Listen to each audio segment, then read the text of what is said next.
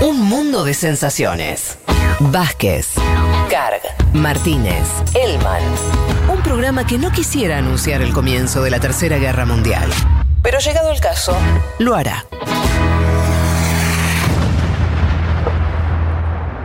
Pero metámonos, eh, Juan, si te parece, con Estados Unidos y con lo que está pasando con la salud de Trump y, y demás. ¿Por dónde querés arrancar?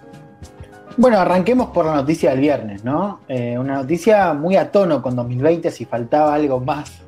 Sí, para no, el increíble. año antes de las elecciones, era que Trump diera positivo de coronavirus. Decíamos, esto fue el viernes, junto a su esposa Melania Trump.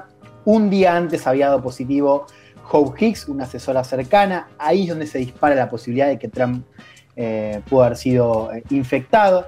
Hoy, y vos lo decías bien, ya son varios cuadros los que tienen coronavirus, entre ellos Bill Stepien, el jefe de campaña, Kellan Conway, otra asesora, Chris Christie, también un ex gobernador cercano al presidente, y los senadores Mike Lee y Tom Tillis. ¿no? Ahora estamos viendo muchas fotos eh, de reuniones en los días antes que, bueno, por supuesto están causando mucha controversia porque no se respetaba la distancia social, se hablaba sin barbijo, etcétera, ¿no? Después tenemos negativos importantes, ni Joe Biden ni Mike Pence, vicepresidente, dieron positivo hasta ahora. Biden estuvo el martes anterior en el debate presidencial. Pence también forma parte del círculo chico de Trump. Por ahora ellos dos dieron en negativo. Decíamos también, ese mismo viernes Trump fue hospitalizado en una unidad militar llamada John Reed. Ayer pasó la segunda noche y tenemos este estado medio de confusión donde, y un poco lo, lo- lo decíamos también, no sabemos en qué estado de salud se encuentra Trump. Él, obviamente, eh, por, tanto por su edad, 74, como por tener cierta eh, por sobrepeso, eh, él todo, todo lo, lo- lo- lo ponen como alguien que está en la zona de riesgo, del gru- grupo de riesgo seguro, ¿no? Sí, y otra cosa más es que hay mucha incertidumbre respecto. De hecho, el año pasado Trump fue, estuvo hospitalizado para, te decía que era una rutina así de control, después se decía que no. O sea, no hay mucha información también sobre la historia clínica de Trump, lo cual agregaba, si querés, una capa más de incertidumbre, ¿no? Ya, hace unos minutos terminó esta segunda conferencia de prensa del cuerpo médico, donde decían que Trump venía evolucionando bien, eh, donde se discute la posibilidad de que Trump el lunes, es decir, mañana ya salga, digo, eso está en el aire, se confirmó hace eh, algunos minutos, pero no sabemos eh, con exactitud cuál es el estado eh, de Trump, porque tuvimos algunos episodios donde el cuerpo médico decía una cosa y donde algunos asesores decían otra. Mm. Si querés, empecemos por eso que vos contabas de este último video, el último mensaje que da Trump ayer a la noche, un estado visiblemente pálido, lógicamente también por, por- por- por la enfermedad, eh, donde quería transmitir un mensaje de tranquilidad. Lo escuchamos. If you look at the therapeutics, which I'm taking right now, some of them, and others are coming out soon that are looking like, uh, frankly, they're miracles. If you want to know the truth, they're miracles. People criticize me when I say that, but we have things happening that look like they're miracles coming down from God. So I just want to tell you that I'm starting to feel good. Uh, you don't know over the next period of a few days. I guess that's the real test. So we'll be seeing what happens over those next next couple of days. I just want to be so thankful for all of the support I've seen, whether it's on television or reading about it. Uh, I most of all appreciate what's been said by the American people, by almost a bipartisan consensus of American people. It's a beautiful thing to see, and I very much appreciate it, and I won't forget it. I promise you that. Bueno, dice Trump, si ves los tratamientos que estoy tomando actualmente, algunos de ellos y otros que vienen pronto, francamente son milagrosos, si quieren saber la verdad. La gente me critica cuando digo esto, pero hay cosas que están pasando que parecen milagros que vienen de Dios. Ajá. Solo quiero decirles que me estoy empezando a sentir bien.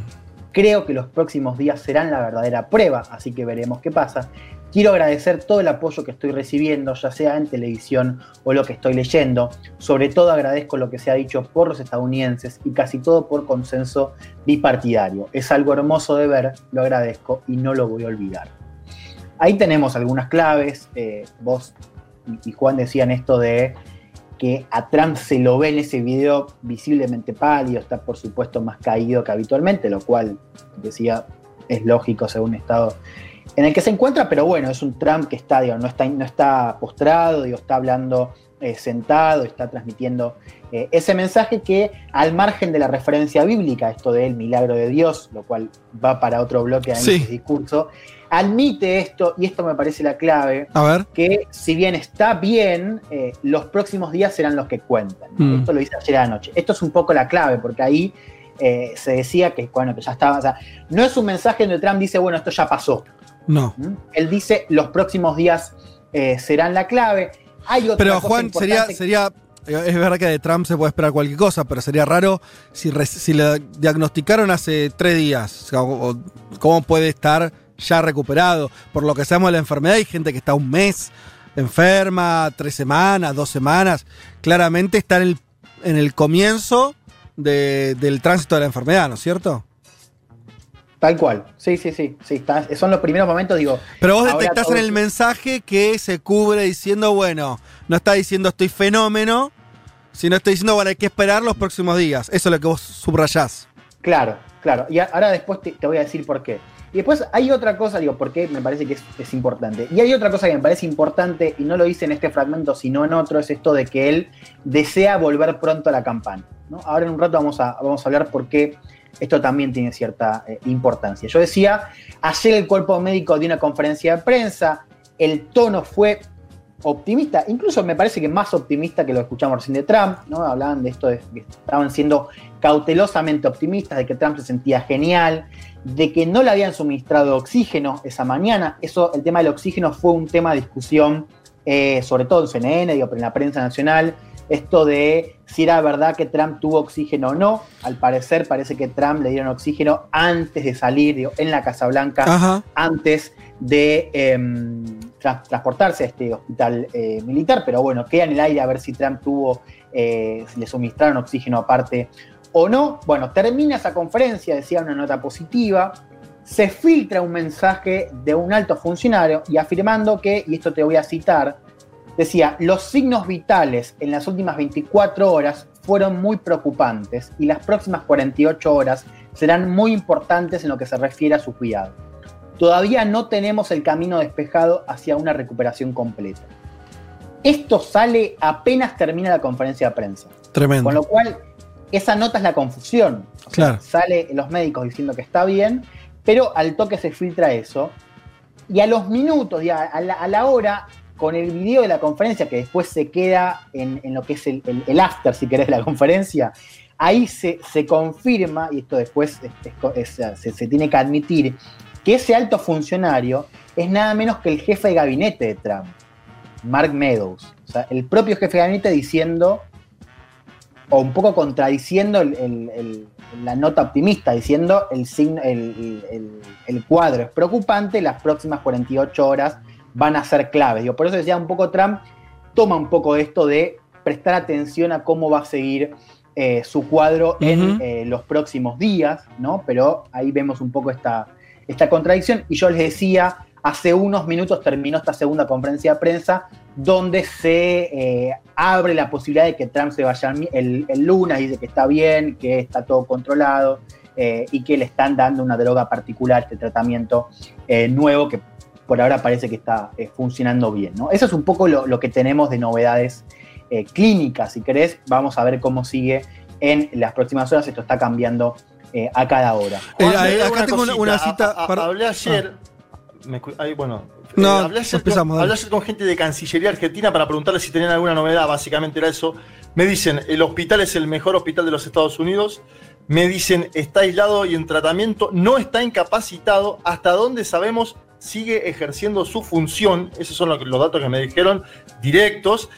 Y después me decían, queda en claro que las próximas 48 72 horas serán clave por lo que era el video en sí, ¿no? Un, un video grabado en el hospital, sin teleprompter, un Mm. video para mostrar que no está con dificultades de oxígeno, ¿no? Que era lo que se decía, ni que está postrado volando de fiebre. Eso me decían, me parece que está bueno como para agregar a esta información, eh, analizar un poquito bueno, el video en sí que, la verdad, en una persona como, como Trump se lo nota pálido, pero vos lo comparás con Joe Biden y está bárbaro Donald Trump. Bueno, vos también, fíjate, aquí lo comparás, Juan.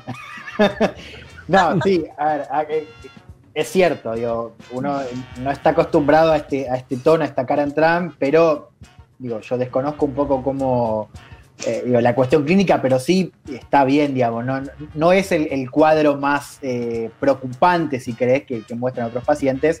De todas maneras, hay que ver cómo evoluciona en estos próximos días. Tenemos esta última novedad de que sigue este tono positivo, optimista por parte del cuerpo médico. Eh, pero sí es cierto, digo, el, el, mensaje tiene también validez de lo visual, digo, cómo se ve a Trump sentado y eh, demás. Decía, quiero que nos metamos un poco en el, impacto en la campaña electoral. Se habló mucho de que esta noticia se encuadraba en, la famosa sorpresa de octubre, ¿no? Que, así es como se nombra estos últimos giros ¿no? que aparecen en la recta final eh, de la campaña. Lo cierto es que, digo, es importante, pero no sé si es tan sorpresivo, digo, y es un poco lo, comenzábamos a, plantear al principio, digo, un presidente que le venía bajando el tono al virus, que había participado en actos de campaña en persona. Digo, Trump venía haciendo rallies, ¿no? Eh, donde por supuesto no, se, no, había casi mascarillas. ¿Recuerdan eh, lo que fue el, cierre de la convención republicana? Un poco lo, conversamos, 1.500 personas al lado, sin barbijo, y un descontrol eh, total. Y estas fotos que yo les, contaba de reuniones en los últimos días sin distanciamiento, sin barbijo, ¿no? que ahora están circulando mucho. Eh, quiero que escuchemos incluso un clip de cómo Trump se burlaba del uso de mascarillas apenas unos días antes de dar positivo y nada menos que en el debate presidencial contra Joe Biden. Lo escuchamos. You have to understand if you look, I mean, I have a mask right here. I put a mask on, you know, when I think I need it. Tonight, as an example, everybody's had a test and you've had social distancing and all of the things that you have to. But I Just wear like masks when needed. When needed, I wear masks. Okay, let me ask. I don't have. To, I don't wear masks like him. Every time you see him, he's got a mask. He could be speaking 200 feet away from it. He shows up with the biggest mask I've ever seen. Bueno, ahí te digo que fue los momentos donde hubo más, más show, ¿no? sí, yo ahí me empecé a reír, sinceramente. Cuando estaba viendo ese debate y escuché esa parte, es mm. genial. Y bueno, bueno, que nos enteremos después que le agarró COVID, no, me quiero reír, pero digo, le da un poco más de, gracia a lo que estaba comentando, justamente. toma más, más, relevancia y en ese clip él saca la mascarilla, ¿no? Y dice, yo tengo una mascarilla acá mismo, me la pongo cuando creo que la necesito. Esta noche es un ejemplo, todos se han hecho un test, hay distancia social y todas las cosas que tenés que hacer, pero yo uso mascarilla cuando se necesita, ¿no? Y ahí un poco lo señalaba y dice, yo no uso mascarilla como él, cada vez que lo ves tiene una mascarilla podés estar hablando a 60 metros y el tipo aparece con la mascarilla más grande que jamás he visto. Por Biden decía eso, por su contrincante. Pero, y, una eh, cosa, eh, no sé si tenés esta información, pero todos los que estaban en ese debate se hicieron el test menos él. Eh, lo que yo leí, no, no, no sé si es que su comitiva llegó tarde sobre el pucho para empezar el, este, el debate. Él no se hizo eh, el, estudio. Obviamente Biden sí, los que estaban ahí también. Él de, hecho dice, ustedes hicieron el test, pero no dice nosotros nos hicimos el test. Te digo porque hay, una, hay un debate que no sé si algún momento se va a conocer, de si él ya sabía cuando fue a ese debate que tenía coronavirus o no. Obviamente oficialmente dicen que no y que mm. se supo después, al otro día. Pero estamos hablando de solamente un día de diferencia entre su test positivo y ese debate que vos trajiste. Un día, no, un día de diferencia no. O sea, son, el, debate es el martes, el jueves eh, testea positivo Hope Hicks, la asesora, ¿no? Y el viernes Trump. Sí. ahí la, pregunta yo la dejo abierta. La verdad que no lo sé, no sabía esto de si, si testea o no. Lo que sí sé es que Hope Hicks testea positivo el, jueves y lo que se dice es que fue ella la que contagia a Trump que da positivo el viernes. Digo, hay un par de días. Igual una cosa, una cosa, Juan, tenemos que decir esto. La persona que estás hablando, Hope Hicks, que es la su jefa de prensa, es especialista en lanzarse sobre granadas para que no le, exploten a Trump. Ya lo hizo, ¿eh? Estamos hablando de una persona que, ¿te acordás? Ella fue jefa de prensa de su campaña, después renunció, fue eh, jefa de, comunicaciones de la Casa Blanca, renuncia cuando dice que tuvo que mentir por el presidente en el caso de, del espionaje ruso, renuncia, se va a Fox, después vuelve. Ese es alguien que es una especie de escudo humano de Trump. Yo no, no, no tengo, no sé si está mintiendo o no. Y de hecho, algo, algo a favor de Fede y su hipótesis, que tiene que ver con las fotos del acto del día 26, es que justamente se está cumpliendo ahora una semana de ese evento y que la sintomatología de Trump es más severa durante estos días. Es decir, siempre se dice que la segunda semana la sintomatología del COVID es más fuerte, es peor eso puede, puede tener el nexo en lo que dice Fede, que posiblemente haya ido contagiado. La verdad que las imágenes del 26 en la Casa Blanca y del propio debate, la comitiva de Donald Trump, sin barbijo, sin distancia social, es increíble, es algo bananero. Mm.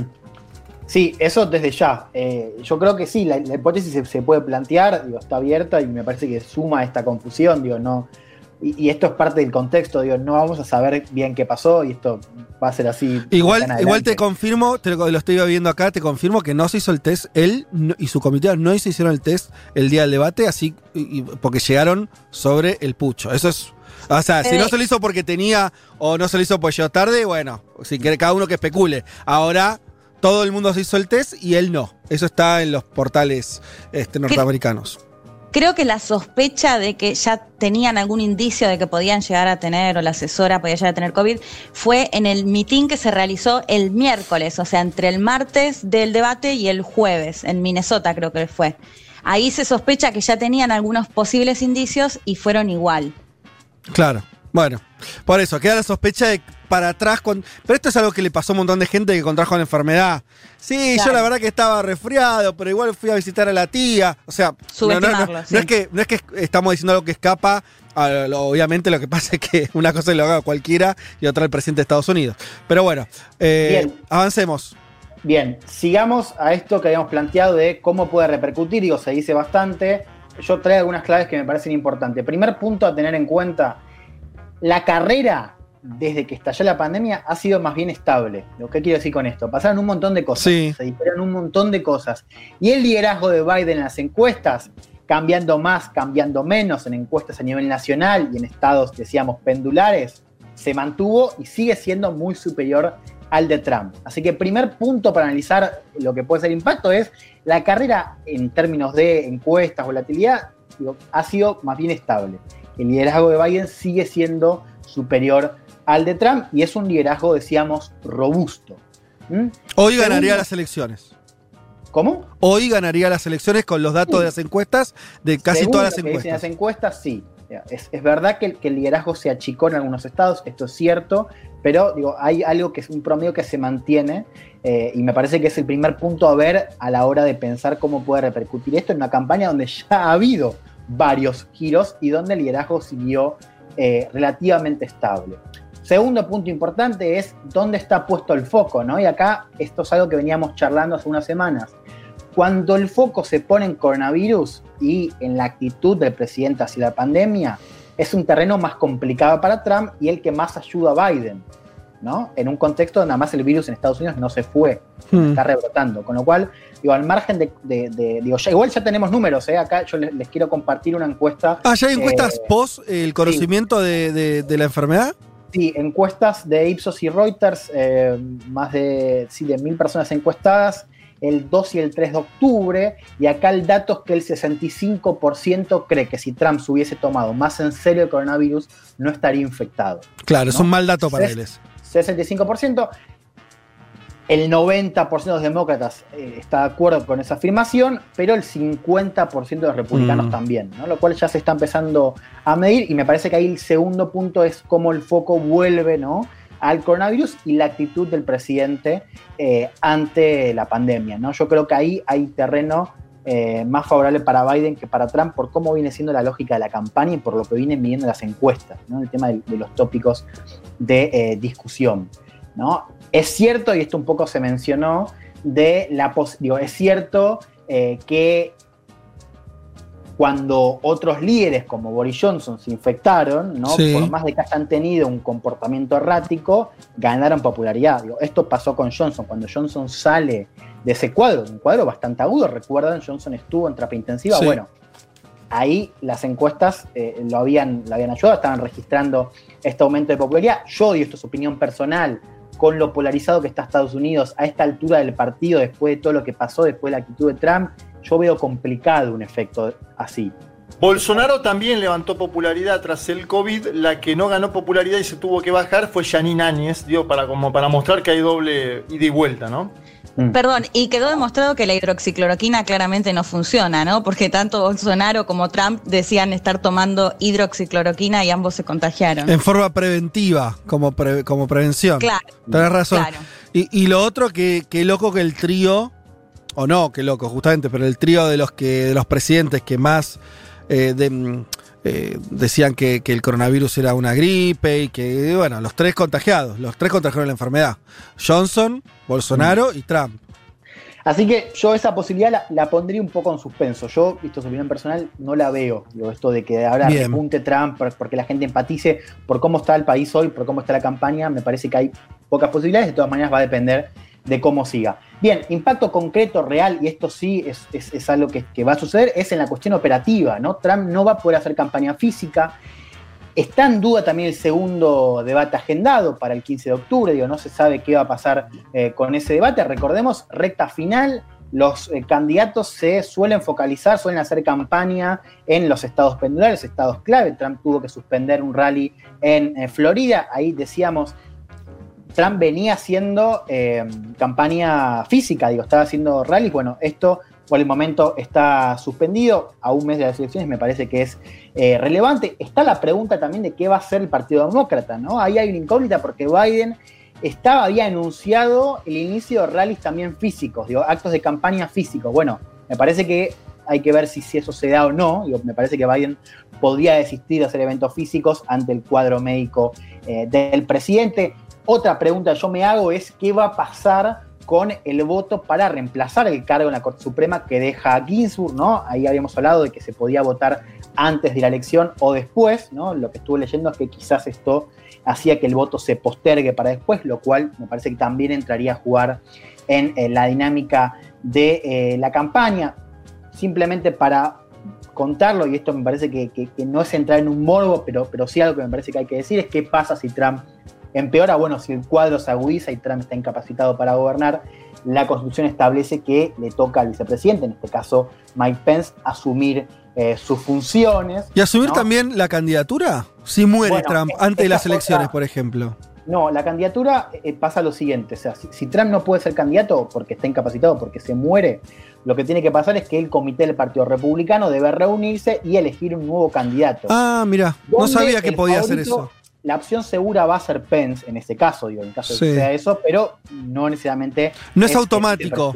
No es automático, porque eso, eso es muy distinto a otros sistemas políticos donde eh, la muerte de uno eh, implica que, el que va de vice. Eh, digo, no, no hay una instancia partidaria. Vos me decís que ante la muerte de, Trump, el, Partido Republicano elige a otro candidato. Directamente. ahora, hay un problema ahí, que es que Estados Unidos ya empezó a votar. Es cierto esto no se sabe mucho, pero hay muchos ciudadanos que ya están votando por correo y demás. Por correo y, en persona, digo, Estados Unidos admite esa posibilidad y ya hay millones de votos que se cancelan donde Trump está en la boleta. Digo, por eso la discusión del candidato es una discusión que es una cosa en la teoría y otra cosa en lo que está pasando hoy a un mes de la elección, donde ya se, ya se está votando eh, por, Trump, como se está votando también eh, por Biden. Yo quiero terminar con esto, que me parece que yo les decía un poco ¿Por qué es importante esto que decía Trump en el video de ayer acerca de que quiere volver a la campaña? Esto me parece que es un tema para seguir, no estoy diciendo que vaya a ocurrir, pero yo le pondría mucho el ojo a un posible discurso de Trump donde se agregue esto de, que Trump no está haciendo campaña y que está enfermo, en la narrativa de, que la elección va a ser fraudulenta y de donde está inclinada en contra de él. ¿no? ¿Se entiende? Digo, esto de que Trump pueda decir ¿no? Esto de que hay que postergar la elección, a lo que por otro lado ya ha dicho, ¿no? Y que es el Congreso quien tiene que decidirlo y por ahora no lo va a hacer, pero de que hay que postergar la elección por el COVID, de que la elección va a ser fraudulenta, de que eh, los demócratas tienen una ventaja eh, en el voto por correo, a lo que por cierto no está demostrado, pero yo le pondría el ojo a ver si esto se enmarca o no, si Trump menciona esto como un argumento más de que la elección corre peligro. Quiero que escuchemos lo que decía Trump en el debate. A Trump le preguntaron eh, por la integralidad de la elección. Volvió a repetir que va a haber un fraude. Quiero que escuchemos y ya con esto cierro. This is going to be a fraud like you've never seen. The other thing, it's nice on November 3rd, you're watching and you see who won the election. And I think we're going to do well because people are really happy with the job we've done. But you know what? We won't know. We might not know for months because these ballots are going to be all over. Take a look at what happened in Manhattan. Take a look at what happened in New Jersey. Take a look at what happened in Virginia and other places. They're not losing 2%, 1%, which, by the way, is too much. An election could be won or lost with that. They're losing 30 and 40%. It's a fraud and it's a shame. Bueno, avisa Trump, esto va a ser un fraude como nunca han visto. Dice, la otra cosa, el 3 de noviembre estás viendo y ves quién gana la elección y creo que vamos a hacerlo bien porque la gente está feliz con el trabajo que estamos haciendo, pero quizás no lo sabremos por meses porque las boletas van a estar llegando. Vean lo que pasó en Manhattan, en New Jersey, en Virginia, no están perdiendo el 2 o el 1% de las boletas, están perdiendo el 30 o el 40%. Es un fraude, es una vergüenza, ¿no? Decía Trump, volviendo a repetir la idea del fraude, esta idea de que el voto por correo va a complicar la cuestión, de que no se va a saber el resultado eh, quizás por meses, a lo que por cierto es cierto, con lo cual, además del cuadro médico, además del cambio en la dinámica en la campaña, yo le prestaría atención a cómo esto puede entrar o no en esta narrativa victimizante y donde se cuestiona lo que va a ser el resultado de la elección. Bueno, se sigue complejizando el panorama de la elección más trascendental para el mundo. Hasta las 3, Federico Vázquez, Juan Elma, Leticia Martínez y Juan Manuel Carg hacen un mundo de sensaciones.